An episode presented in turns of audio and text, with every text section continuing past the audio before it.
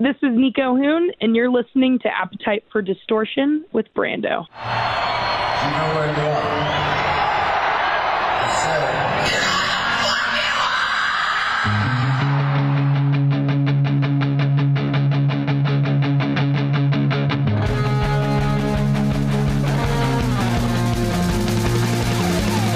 This is Appetite for Distortion.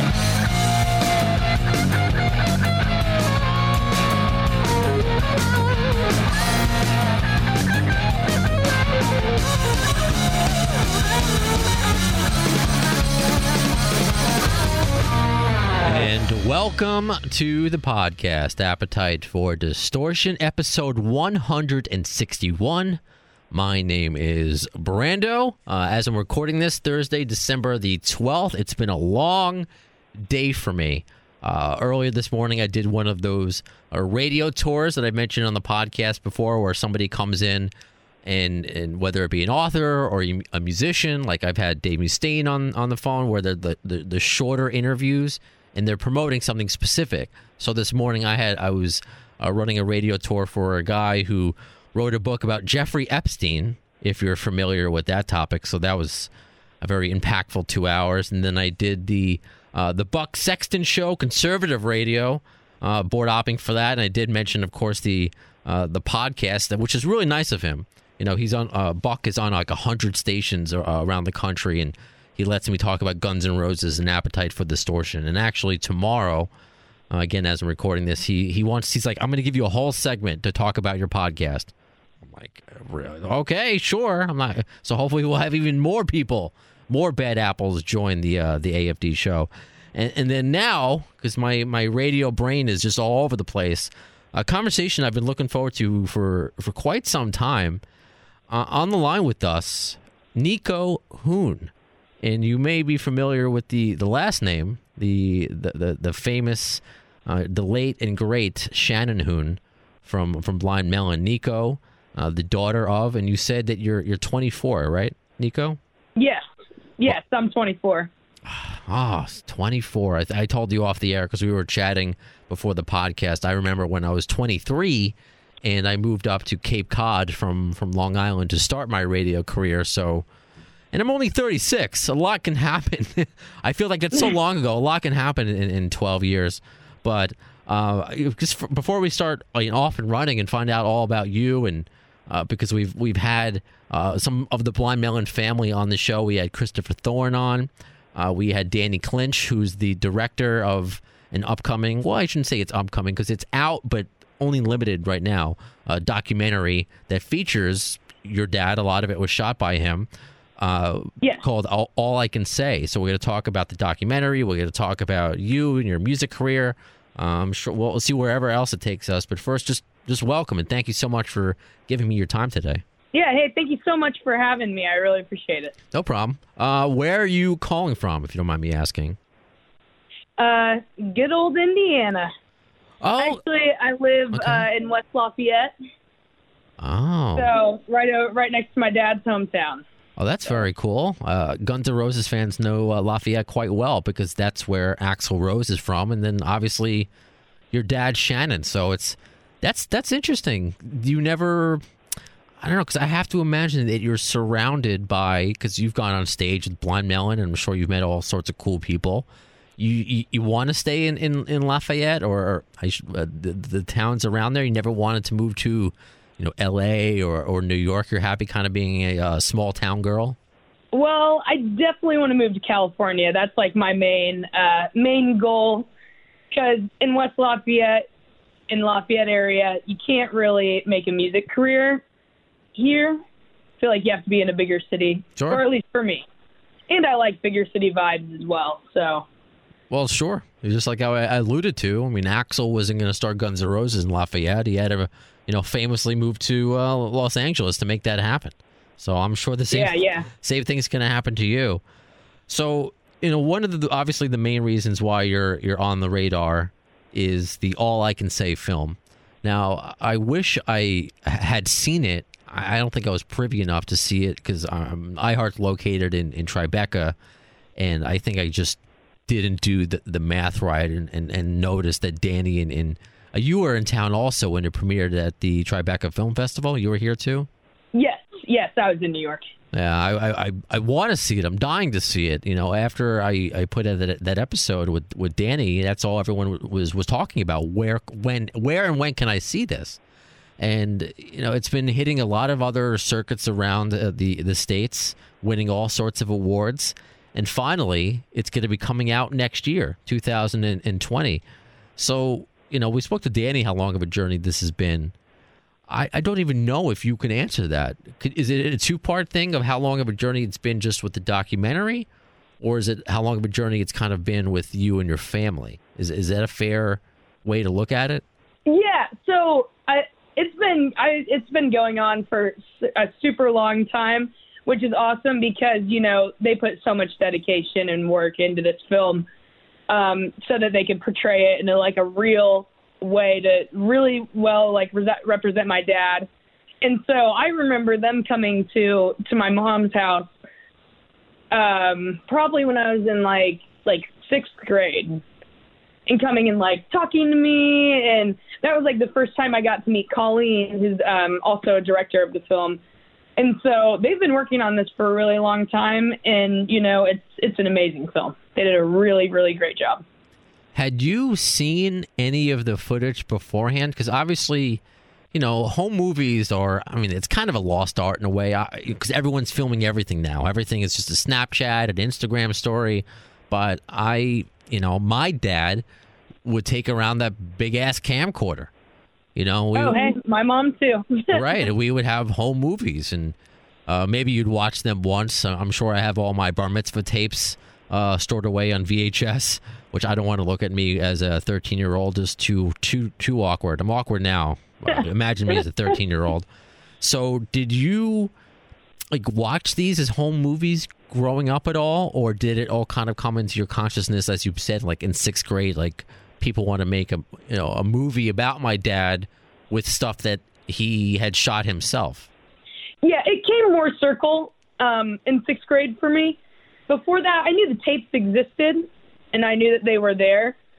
Um, but I had never like uh, actually like watched them.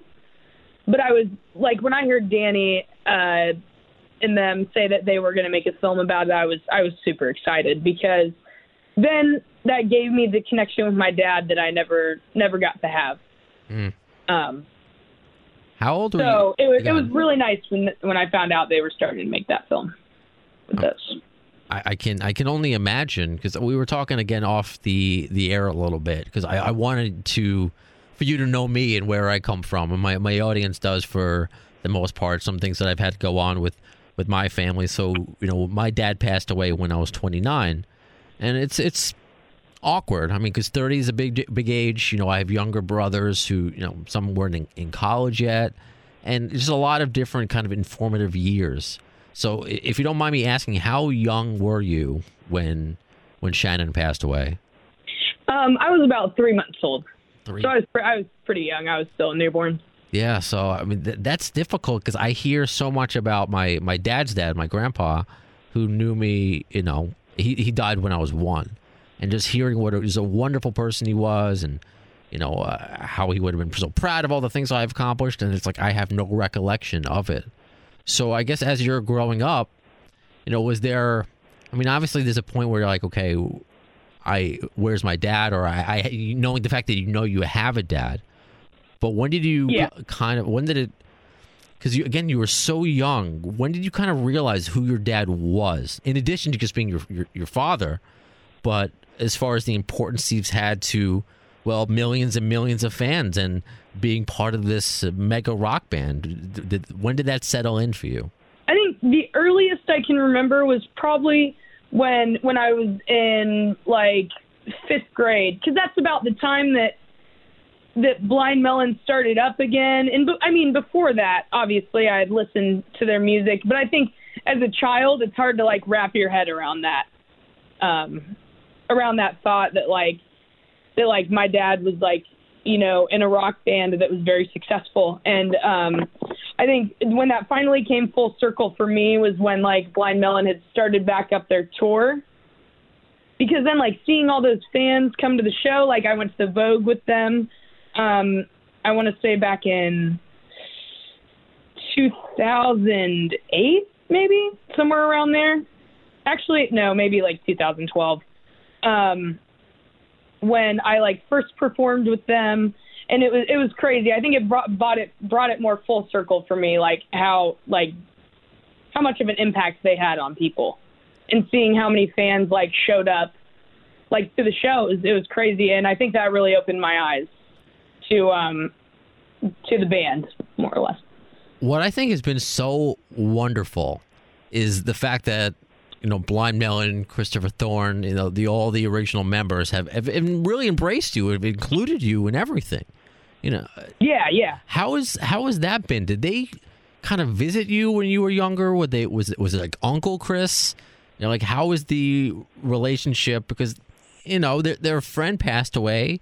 They could have just moved on as a band, and you know it would be no slight to you or uh, or the Hoon family. They can do their own thing, but they kind of still include you.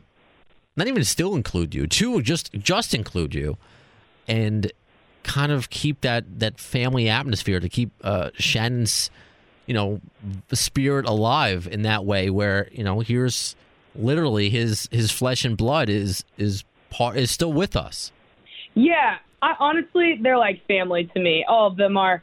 And my mom is uh has remained really good friends with them um ever since my dad passed away and she's really good friends um with like just all of them. And so they they come and visit quite a bit and I go visit them quite a bit as well. Like usually on spring breaks I'll go out to California um and visit and we like we always have such great time because I mean they're like my family. They're like my best friends. Like recently we were just in Amsterdam for the international premiere, and um, Rogers and Christopher were there from the band.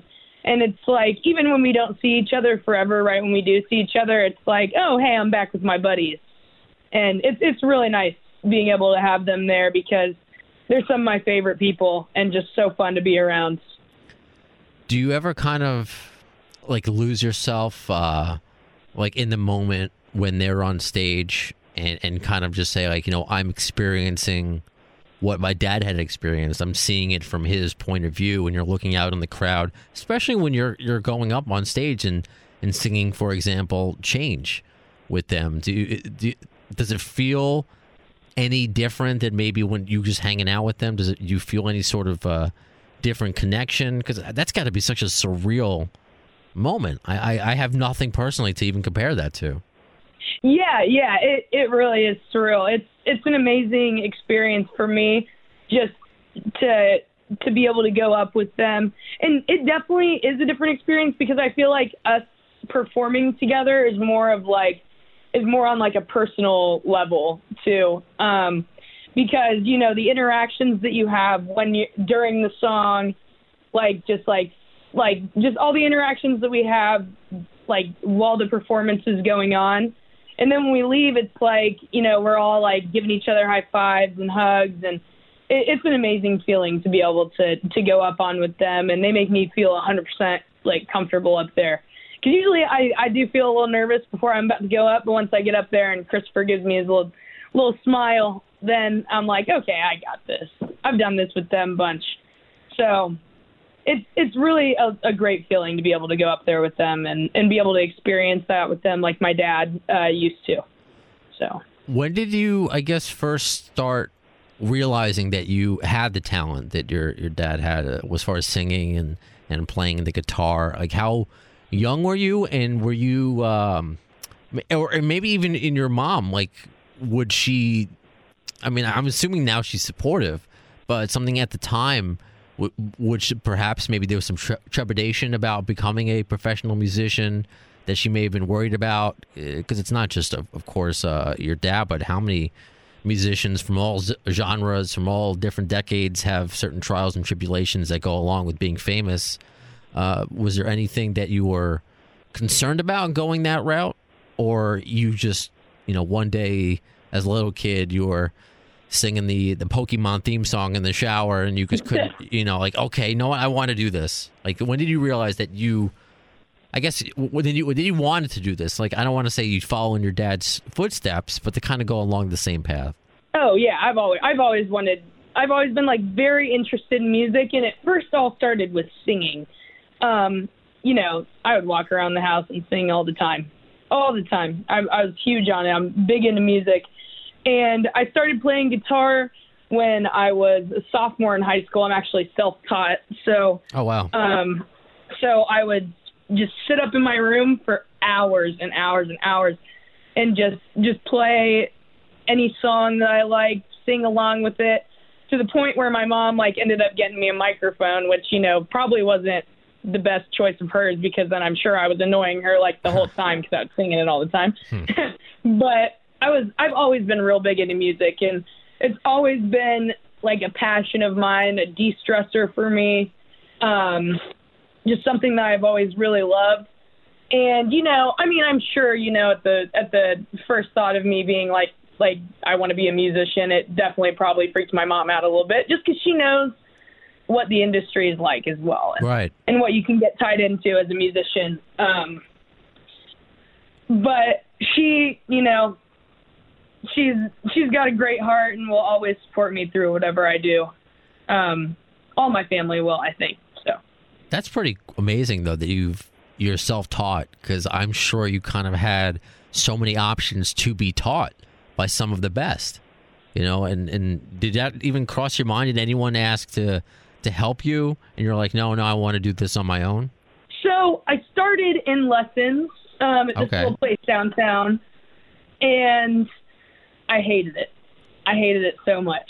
I was like, this is so boring. I was like, this is not fun. And I was like, I think, I think in my head, I was, I was like, I could have a lot more fun doing this solo rather than with a teacher. And hmm. someone, someone just teaching me like, okay, you go home and practice these two chords, and then you come back and we'll practice them again and learn some new ones. I was really interested in like just digging like deep down in the music right from the get go, like not really learning chords just randomly, but more looking up a song, learning the chord progression of the song, and then being able to play it and sing with it. And that's kind of like how I learned how to play chords. Did I would you just look up random songs that I liked at the time, play them, and then learn that way. what were the random songs that you would you would listen to? Because I mean, it could be easy. You just say Blind Melon, but I, I I'm curious if that even if it is Blind Melon, uh, what were you listening to, and what really inspired you, and and who were the bands that indirectly taught you how to play and sing?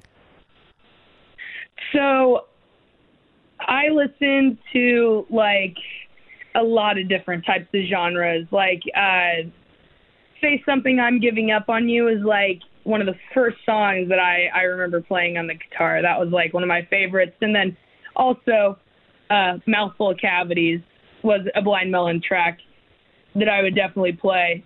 Um I would I would do some John Legend, Tracy Chapman, um and then there was some Rihanna songs that I really loved that I would play as well. Um, one in particular, California King Bed, which is still one of my fave songs um, from her. But I would, yeah, I would just, I would really bounce around. I was, I was very into music and still am, and just any song that I liked, I would look it up and just keep it going. So I, I would, I would say it was a lot of different songs. I already know this is a stupid question for me, but uh, it, I'm just I can't help but ask it with my my silly mind. Did anyone try to dress you up as the Blind Melon Bee girl growing up, like for Halloween? No, surprisingly not, and I'm surprised at that too. um, You've never done it? nope, I was never dressed up as a bee girl. I could maybe rock it though, maybe. I've done it. I'm just putting it For out what? there. I've I've dressed up, you? uh, and uh, this is actually kind of funny and almost scary. But this is uh, I mean, I've sha- I have a shaved head now because uh, you know, you get older, you lose your hair. But when I was younger, I had you know probably around your age, I had long uh, long hair down to my shoulders. I was going through my I wanted to be Axl Rose phase, Axl Rosenberg, and uh, I mean, I, wow, I really changed. Uh, I was clean shaven. Now I have a beard. So I decided to wear a bee costume, and you know I had long hair, I you know clean shaven. I have I do have uh, two earrings, and I was at a bar uh, and I was visiting uh, with some friends up uh, up in Binghamton College. We were at some bar, and well, first uh, I saw a bunch of. Of course, the only other people there dressed as bees or women.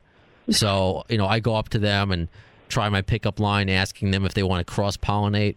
That didn't work, but there was there was all of a sudden like you know, I'm at the bar waiting for a beer, and all of a sudden I feel like the wings of my costume being kind of lifted up, up and down, and I turn around and it's some black guy. And he thinks uh, I was a girl. He thought I was a girl, and he saw my face, and he got. It's just like he went white, and he and he, and he ran away, and realizing I was a dude. so uh, I've done the That beat. is funny. I'm sure. I'm sure your experience, if you ever decide to do a bee girl, will be uh, uh, less uh, less scary than mine. It may come in the future. We'll see. Maybe. Do you remember the first time? Because I, I don't know. I mean, my mom used to play me. She still tells me to this day, uh, "Wham's Wake Me Up Before You Go Go." When I was two years old, she's like, "You used to, used to bounce up and down in your crib." So I'm sure your mom played you music growing up. But do you remember? Do you recall the first time you heard your dad sing? Honestly, off the top of my head right now, no. But I mean, I'm sure that she played it around the house when I was younger. And it's funny because, like, you know, obviously, I I mean, I heard it back in like sixth grade when I performed with them in um, at the Vogue. But it's it's funny because I hear it everywhere. Sure. I hear like "No Rain" all over the place. yeah.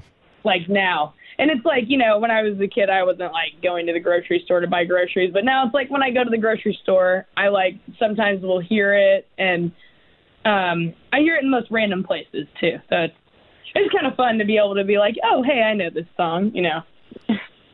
I'm assuming just the way your inflection is that it, it's always a positive moment. It's always a good moment whenever you hear that song or, or any other Blind Melon song. Because when you, you know, you lose someone, you know, especially, you know, tragically at, at a young age or, you know, even for me, and again, I, I'll just use the examples that I, I can experience with because again we were talking uh, before the the podcast and you know we we can relate on some things and I'm sure most of my my listeners because we've all lost somebody you know whether it be to you know for, for with my, my dad uh, depression with with your dad uh, unfortunately substance abuse it could be cancer or whatever it is we all can r- relate to that moment but sometimes you could be triggered by something so for me like anytime because my dad was a dentist you know, if I see a commercial for a dentist, I can, I don't know, like some, it, it depends on the mood I am in that day. It could be like, hmm, you know, I I really miss my dad, and it can just be like, just like that, not nothing too sad. But there are other days Yeah. where it really hits me. It's like, fuck, man, I really wish he was still around. You know, and, or other days I, I might just it's it's nothing. It's just fleeting. It's just like I you know, I, it's a dentist commercial, and nothing more. So is it is it the same for you? Is it is it kind of like a day by day thing? Because the difference is, I guess, for me, I knew I knew him for 29 years. You really didn't know. Does Yeah. it? Is there a certain uh, Rolodex of emotions that you go through, or is it just, or, or, or yeah, what is it for you whenever you hear uh, your dad when you're, you know, grocery shopping? Think it's kind of the same way. Um, but for me, it's like, you know, I'm usually really happy when I hear it because it's a great like, you know, just reminder for me too that you know my dad's still around, and and maybe not physically, but but in musically. Um, and so it's it's a nice reminder, and it's fun. Uh, it's fun to hear it too. And my friends, when they hear it, you know, they send it to me um, and be like, "Oh, hey, look what I heard today while I was out." And so that's really cool um, for me. But for the most part, it's it's it's a happy thought. Um, I mean, there's there's been times where you know it's been like, "Damn, well, I really wish he was here," you know. And so, um, so I'd say I'd say it goes both ways, but more on the happy side rather than the sad side for me. Yeah, right on, right on. And I, I think that's uh, the way he should be with the, the legacy that he he left. And I'm sure, you know, as saying this as a person who didn't know him, I'm sure he would want that. that that's that's Yeah, yeah, I, I'd hope so. right on. Uh, so you kind of get to meet your your dad though with this film, and that's the interesting thing. You know, again, I I just got to compare my thought process, which I know is shared by a lot of people, is you know my my dad was not a public figure. You know, uh, is it difficult? Is it difficult to have? You know, you. It's one thing if you were to go home and just watch this, this these you know videos shot by your dad with your your family or even with your your uh, blind melon family but to have it out there to the world is it weird is it do you feel like i guess how does it feel for you to be sharing you know a part of you with the rest of the world these you know very intimate moments. I mean it was such a i think i told danny like it was really brilliant what your your dad did especially with he would show i think he would show like the newspaper with the dates and, and news events that were going on. So it was really like you you know when and where he was. It wasn't just random Yeah. uh, shots. So how does it feel to i guess share your your dad's literal vision and have that be exposed and shared with with everybody I think that it's really cool that I'm not just the only person who gets to hang out with him for an hour and a half. sure cool Um, yeah I know I know from what Christopher has said, it's it's really nice for him to be able to hang out with his friend again. Mhm. And so I think it's really cool that people get to experience uh, more or less like hanging out with him um, for that hour and a half and getting to know who he really was, um, rather than just the singer of Blind Melon. So you get to you get to connect with him on a personal level um, through the film, which is I think the one of the most amazing parts about the film. And for me, that's it's really beautiful too because I get to hang out with my dad for an hour and a half. i like so that so it's really nice. It's really nice. That's cool. Can you tell us um, about the film from your perspective for those who, you know, because again, it's it was only limited release, uh, different festival circuits. You know, the name is finally getting out there. I'm sure it's going to be you know everywhere uh, next year. But for those of you like who are just learning that, all I can say uh, that that that film is coming out. How would you describe it? What? Uh, yeah, just just tell those who are first learning about it uh, about the documentary. Oh, it's it's so amazing, and and it's the um, something that's really interesting about it too is, you know, it starts um, it starts on the day of his death. There's actually footage from that day, um, Wow. and everything is time stamped. So so you know when the last video is coming by the time stamp. It just keeps getting closer and closer and closer, and that's just where it keeps getting more like gut wrenching because you know what's about to happen. Wow. Um, and it's really cool to be able to like see everything because you know he started filming before Blind Melon was even was even like a band, you know, and so for that day and age, it's it was really rare for someone to even be filming that much. Um, Sure. so, and it just you know it it resem it shows like a lot of even just like the small town guy stuff, you know, and just where it went from there, um, sort of thing, which is is really is really cool. Um, and I think it kind of like you know, it gives people like a hope, you know, like you know, even if you live in a small town, you can still be something and and experience whatever your dream is, you know. So I think that's really an inspiring part about the film so too. Did you learn anything about your dad from the film, or did you just know? Did you know everything already, and it's just you're just putting it all together in film form? Like, what did you learn? So I did learn a lot, and it's it's funny because like you know, sometimes like the guys like Christopher will be like, will like tell me that that like something I do like reminds him of my dad or something, and so it was funny because like you know I saw some myself I felt like in the film, like because we were like our personality was like semi similar, so it was like you know I definitely get being super social from him. I think because in the film you realize wow he was a social dude and talked to a lot of people. So I see like a lot of myself in the film as well, and it's it's a weird thing for that I didn't get to know him on a personal level, but I still um I still show those traits that that he had as well. That's special. I like that. Did, was there anything that maybe like the band members had, had learned that they didn't know, or uh, is it like what Danny said? They get to hang out with their friend again for a half an hour, an hour and a half rather. Yeah, I I think one thing that they learned is that they were getting filmed a lot when they had no idea. That was one thing too. Yeah, there's some there's some great scenes in the film where um like Rogers maybe didn't get or know that he was getting filmed and all this stuff. So it was, it was funny for I think for them to see to see those and you know from what I understand that my dad was always carrying around that camera. So it's like you never knew when he was filming. Because sometimes he would film just in like random places and random situations and be sneaky with the camera. And so so it, it was it was really funny to be able to like talk to them about about some of those scenes in the film. Because like yeah rogers has told me that he's like i didn't even know he was filming right there. So That's a trip. I love it. And and one of the scenes like we spoke about it with Danny Clinch. Of course, there's a major uh, connection between Blind Melon and specifically Shannon with with Guns N' Roses. Of course, uh, Shannon and Axl were great friends. Shannon sang on "Don't Cry," but we get to see Axl and, and Slash in the movie, right? yes yes you do um and it's it's so that scene is hilarious it's really funny Should we leave it at that? Should we leave it as a teaser uh, and not spoil it? yeah we'll leave it as we'll leave it as a teaser and not spoil it for now because Okay. then people can get a kick out of it for when they see it Do you know if Axl and Slash uh, now are, are aware that they're in the movie? Um, I am not sure. Um, to be honest, when when the whole uh, kickoff for the movie was kind of taking place, I'd actually went to a Guns N' Roses concert and met Axl, which was I would have been a sophomore in high school, so probably about six or seven years ago.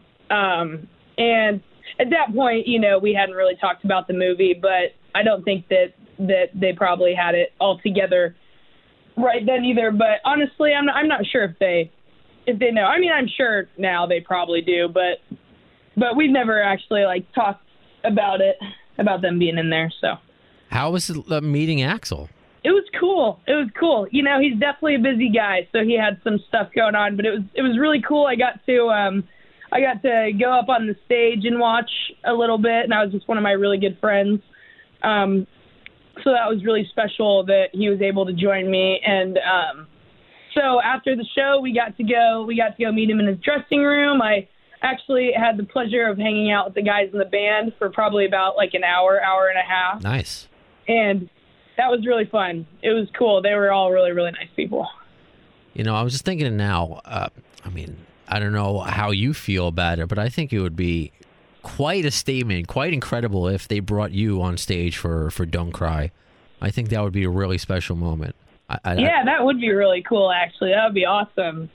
Well, I'm going to put it out there in the universe because that I think that would be All right. that, that would be uh, you know something else. So with with the All I Can Say film, you know that's obviously one of the reasons why I uh, reached out to you to to be interviewed and.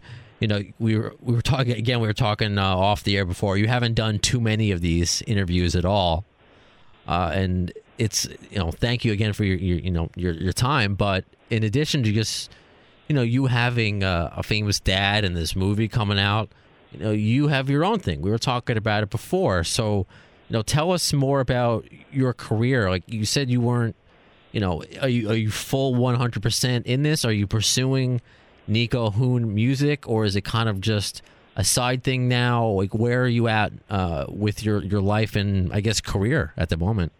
So I actually have uh, a band with my friend Chris um, called Garden Street. So so we're like pursuing that more than my Nico Hoon music page is just for everybody to follow me and and for me to be able to um, to uh, like post about Garden Street and get people aware that like hey we're to come out with something and actually um, um, at the beginning or at the end of this month, we are to release our first single. Oh, So- great! So it's called Crashing Down, so be looking out. I like the name of that Garden Street. Where uh, was that the street you grew up on? Where where did that name come from? So it's actually a street from my hometown.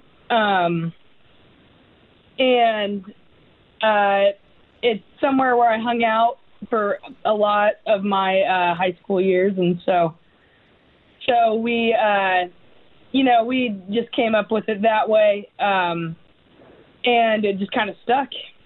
I've been friends with my with my bandmate since I was in like sixth grade, so we go way back. We've Right. been hanging out for a long time. Surprised we haven't gotten sick of each other and decided to make a band. So. So is it a duo at the moment?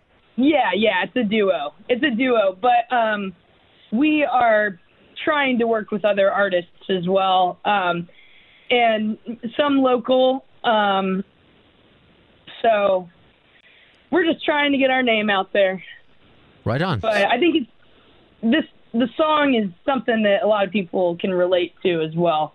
It, it's a, it's a really cool vibe. It's it's very different than you know aside from like Blind Melon and stuff. It's very different. It's more of like an indie indie pop genre.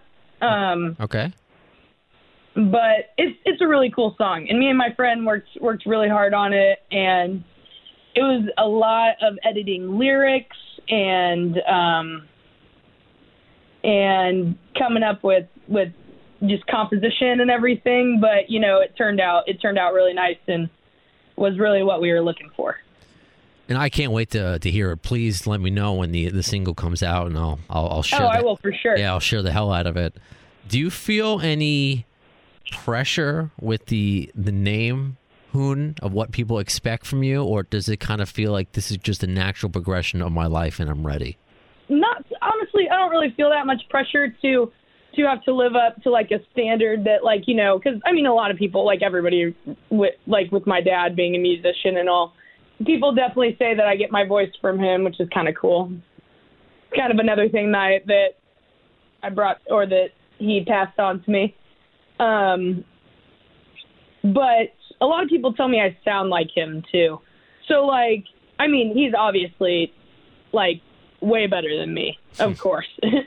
but you know, it's I mean, I don't feel any pressure or people trying to compare very much. I feel like for the most part all the feedback I've gotten is very positive. Um at Blind Melon shows, at at uh like in Amsterdam, I got some I got some very positive feedback um from a few artists that had showed up to uh to the um all I can say uh premiere party. So so that was really cool. I've gotten I've gotten a lot of good feedback from people. Right on. You have such a great attitude and, and personality towards everything because you just never know with these uh, celebrity children, not to just limit it to just a, a throwaway phrase like that, but you just you never know, and it seems like like you can tell that your mom did a really good job with you, just the way that you. Oh, thank you. Hey, I appreciate that, and I'm sure she does too. oh, I'm sure. she I mean, raised me well. Uh, I mean, you could tell. I mean, moms in general don't get enough credit, but you can just tell. I mean, it could be. There's a lot of ways. I mean, it can be uh, really confusing, especially when, you know, again, again, because comparing it to myself, I'm older, and I, I, I see all my my younger brothers are we're all four years apart, so it's like we all kind of experienced that loss at a different phase in our in our life, and while we share this this common bond, you can kind of at least I can see how it affects them a little bit differently considering where they are in life. And you and that can be said of anybody. So you just you didn't know and you can see the the upswing of, of your life and your career that it's it's still going to continue that way and you know I said it before uh, I, I was look I, I didn't get to see unfortunately I didn't I, I think I was too young uh, at the time to see Blind Melon live but I uh, with, with your dad but I happened and I was glad uh, to see Blind Melon maybe it was like a year or two ago and it was phenomenal it was such a great show I, was, I think I was kind of hoping that you would show up and and, and Christopher, you know, invited us backstage. Me, my cousin, and my girlfriend were there. We hung out with the band for a little bit, and it's such a, a family atmosphere. And it's a testament to them. Like their musicianship speaks for themselves, speaks for itself. But as far as Yeah. p- people, I mean, that- that just says a lot about them as people that they continue. You know, it, it's not just like oh, our our singer's daughter or our friend's daughter. You are you are part of that family. You are Blind Melon, really. You are part of that that uh, that family tree, and it's uh, it just it says a lot about them as as people, and um, I don't know. It, it's nice. You don't always hear about that in, in the world. These these nice stories and people coming together. Uh, so much negativity out there, and it's just uh, I'm, Yeah. I'm, I'm glad Blind Melon is still out there doing it. I'm I'm glad you're pursuing your your love, and uh, obviously I, I'm super excited to see this this film. All I can say when it comes out next year, and we just don't know how yet, right? We don't know if it's going to be uh, digital or movie release. Where those details have still yet to be put out, I believe. But it's what we know for a Yeah, fact. yeah, they're still yet to be put out as of right now. So Hey, as long as we know that it's coming out, like just at all, uh, I, I think Yeah. is, is good news. So and I, I'm so happy that other people get to experience it as well because it's amazing. It's amazing. what is uh, I, I guess what's the the main thing that you would like for people to, whether it be from the film or not, what is the main thing that you want people to know about your dad? You know, he had his flaws, but you know, through the film you see this that he was just an amazing human being. And and it's really nice to be able to experience that and get to hang out with such an awesome person.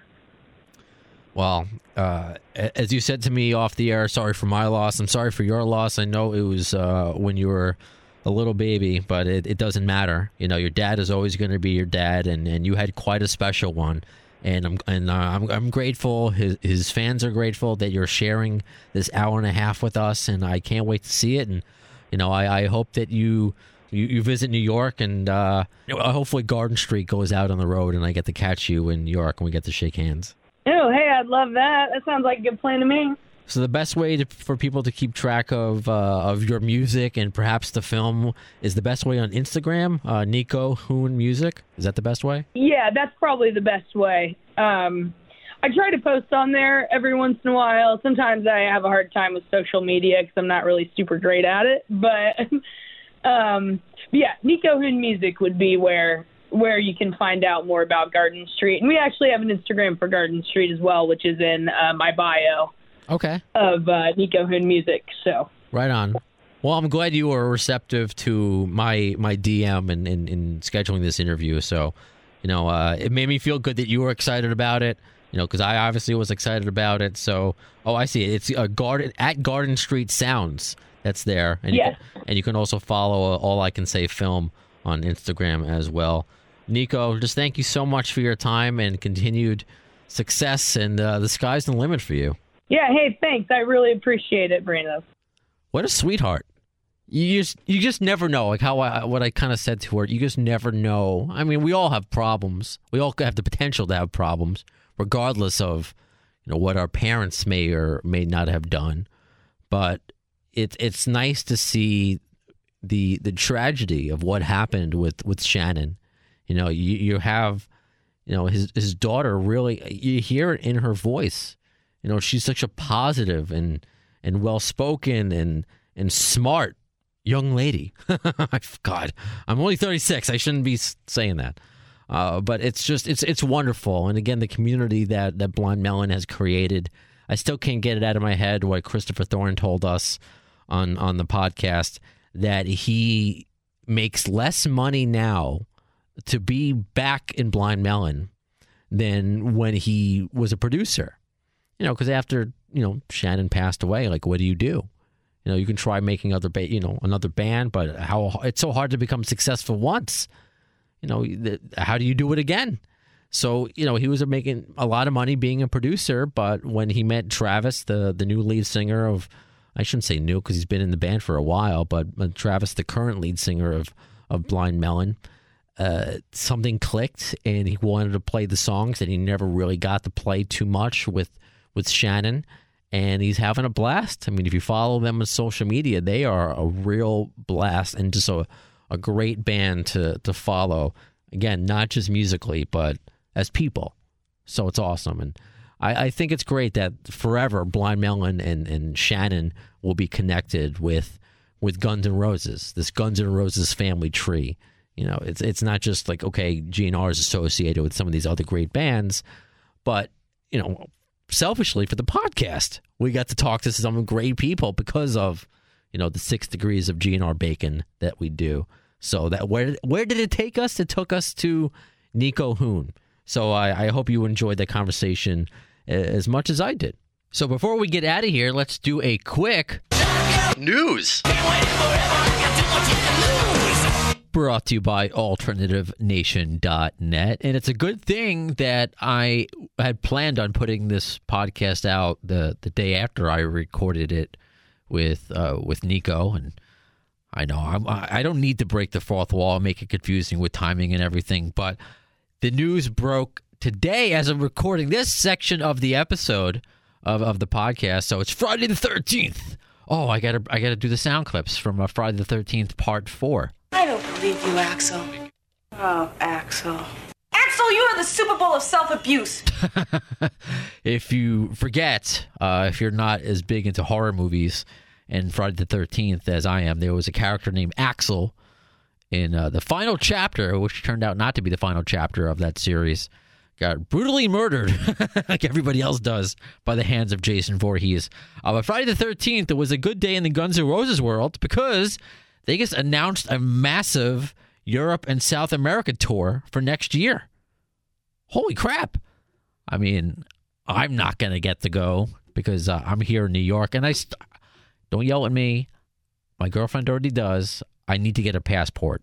I don't have a passport. The only other country I've been to is Canada. And at the time that I, I went, you didn't need a passport to go. So I, it just never happened. But I need to re- renew my license and whatever. You don't give a shit. But I'm happy for all of you who get, are going to definitely go see Guns N' Roses in 2020. So that is pretty badass. That's pretty breaking news. And uh, what what do you say about this tour that was uh, that is, I guess, still called Not in This Lifetime? Any chance you guys doing a reunion tour with a full lineup in the future? Not a this lifetime. And you know that kind of always meant Slash. I know it's still not a, a, full reunion, but is not in this lifetime. Is that what this section, this world tour, continues to be uh, forever in a lifetime? Uh, I got a, a nice comment on Facebook calling it the never ending story. I love it. If you don't know, I have a three quarter sleeve of the never ending story movie on my right arm. So uh, I appreciated that comment. But uh, yeah, we're, we're still talking about is it going to be the same kind of set list? Is it going to be half covers? Uh, no new music, no new songs? I've said it before. Considering where we were as a fan base, we just had we had nothing. You know, whether it would be the, the Chinese democracy era, uh, we were the butt of all the jokes. It's never going to come out, and when it finally came out, you know, people were making fun of us for being GNR fans because of the the new lineup but I think we're in a good place now. Obviously, we all want new music. Why would you not want that? Especially if you heard what has leaked. There's a lot to be excited about. I, I hope it does come out. So we we shall see. I really do believe, in addition to new tour dates, something new is going to happen. I just have no idea when, or where, or why, or how, or whatever. Uh, but I'm going to keep the faith. But that's still pretty great that Guns N' Roses is continuing well into the the next decade, 2020. Uh, so that'll do it for this episode of Appetite for Distortion. A couple of guest notes that I will mention. Rod Jackson. I was actually supposed to record with him today, but it always happens. Just time zones throws people off. But we still connected on the phone, and we're going to record in a couple days. And he is so pumped. He actually might even give us some brand new music to debut. Speaking of new music or not having, Rod Jackson has new music that he actually may give to us to share on the podcast. So that is pretty amazing. Uh, also on deck, we're going to get Mike Levine from Triumph, which is quite awesome. You know, I, I, I like expanding again, like what you wouldn't think of of a, like a guest on the Guns N' Roses podcast. Who could you get? And I wouldn't think Triumph and what the connection uh, may be. So we're going to find out, even if there is a connection. Of course, they're they're reuniting for this. You know, uh, I mean, they're they're up there. It's it's the year of of reuniting for all these bands. I, I said it on on social media. A lot of you commented. I, I really believe that these classic rock bands saw what Guns N' Roses did, even with three fifths of the original lineup, and they're like, "There's a lot of money to be made. Of course there is. Uh, it's crazy. Bullet Boys. Bullet Boys are back. The only ones I, I one I really, yeah, let's say ones. Led Zeppelin. Uh, I mean, Robert Plant is really sticking to it. You would have thought that it's the perfect scenario with uh, you know Bonham's son playing, just like the Eagles are out with Glenn Frey's son. I think that's special when you could do that with a family member. Just like how how awesome would it be if Nico Hoon sang "Don't Cry" with Guns N' Roses with Axl Rose? That would be amazing. So Zeppelin and Skid Row. I just can't believe it. If if Motley Crue can put up with Vince Neil, you're telling me that Sebastian is that much. He he's so much worse than Vince Neil. Savage animal. It is savage. I want the savage animal. That's that's the one I, I really want. Of course, we all want Zeppelin, but I I've never seen Skid Row. That's that's. I would love to see Skid Row. I've at least been in a room with Led Zeppelin. I'm not sure if I ever mentioned that story, but real quick before we get out of here, this is when they were releasing that Celebration Day DVD.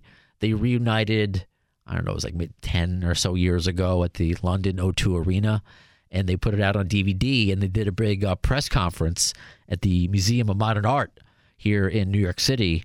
And I don't know how I got invited to it because uh, I was working on a Long Island station at the time but I did, and I really felt like I'm like, how am I here? Why am I here? I felt like I didn't belong. It was like radio elites, all this crazy stuff, and I was in the room with Robert Plant, Jimmy Page, you know, John Paul Jones, and uh, it was just holy crap. I mean, of course, they only answered questions, usually, you know, mostly about a reunion, but just to breathe the same air as Zeppelin was pretty, uh, pretty amazing. Well, all right, so that does it for Appetite for Distortion uh, please, by all means, keep sending us. Oh, there's another guest I, I completely uh, forgot to mention. This is Jimmy Webb. If you're a Guns N' Roses fan, you know who Jimmy Webb is. He, you saw a lot of pictures of him with with Slash and Duff. He's personal friends with them. He's personal friends with Iggy Pop and Debbie Harry. He owns a store out here in. Uh, I want to say the village or something. I forget where it is in the city. I still have yet to visit it, and it's uh, it's been on my to do list for such a long time. I will hopefully before uh, he comes in studio. I believe he's going to come in studio. He owns a uh, rock and roll clothing store called I Need More. He's just great friends with the entire McKagan family. Uh, so if you know Guns N' Roses, like most of the listeners of this podcast do, you know who he is. But uh, even if you don't, it's going to be an amazing conversation because he said like the last. I mean, he was recently interviewed uh, by Ryan Roxie uh, but before that, I think the first, the only other radio interview he's ever done was uh, at Studio 54. that in itself, and the fact that he's just, you know, legit friends with with Slash and Duff and Iggy Pop and Debbie Harry and Ewan McGregor and all, he's just like a beloved figure in the community. And I've wanted him on the podcast for a long time. So, uh, big thank you to, uh, I believe it's Leah Williams. She's a listener of the show from England and she did what a lot of you have done. She helped me book a guest. And as her reward, she's going to be a co host. Because I, I reached out to Jimmy before, and he wanted me to come down to the store and kind of get to know each other before doing an interview, which is totally fine and great. But with my crazy work schedule, it's just hard. I mean, if you, you know New York City at all, it's like you can't just, you know, go take a detour somewhere just to visit. It's like everything is just like a, a whole day. Everything just takes a day to do. So, uh, I, I again, as I mentioned, I have yet to visit. I need more, but she did when she visited uh, New York, obviously, and she asked me before she even visited, like, would you want me to try to get Jimmy Webb on the show? I'm like, of course, if you could pull that off. And you know, she she hooked it up. Spoke to Jimmy on the phone, and he's he's pumped to do it. He wants to come down in studio. Uh, we're going to connect with Leah uh, via Skype or however we uh, we do it here. So she'll play my co-host. So again, going forward, send me messages on Facebook.com slash the AFD show or on Twitter at the AFD show. Whether it's just a lot of you just tell me like Guns N' Roses stories or, or just yeah, a lot of it just wanted to share, talk to someone about Guns N' Roses, which is totally cool. But of course, you can suggest a guest, and as your your reward, you can help me interview that guest. I mean, how many do any shows do that? I just feel like I could do radio with anybody. I I've just been been put through the ringer in my career, so I just I don't think there's anybody that I just can't have some sort of rapport with, and I think it's a fun opportunity to give the listener you. So I want I don't have giveaways. I can't give you money. I can't give you a car. So I'll I'll give you airtime. How does that sound? And of course, uh, in addition to playing co-host, we're going to do more fan obsessions. Fan where you come on and you tell your Guns N' Roses story.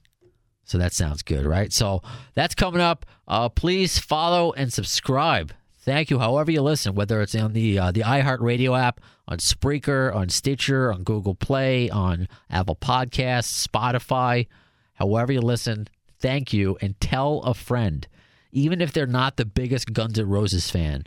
We have interviewed a guest for them. You know it. Not just rock stars ranging from Alice Cooper to Dave Kushner of Velvet Revolver. We, we have interviewed comedians, Jim Breuer, Tom Green, Pauly Shore, obviously. Guns N' Roses. I mean, Pollyanna McIntosh from The Walking Dead, CM Punk.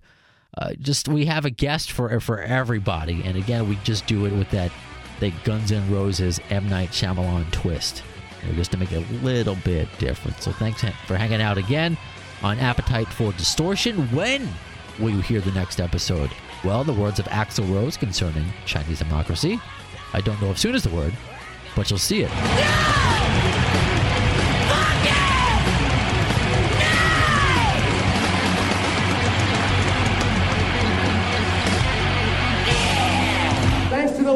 security, I'm going home.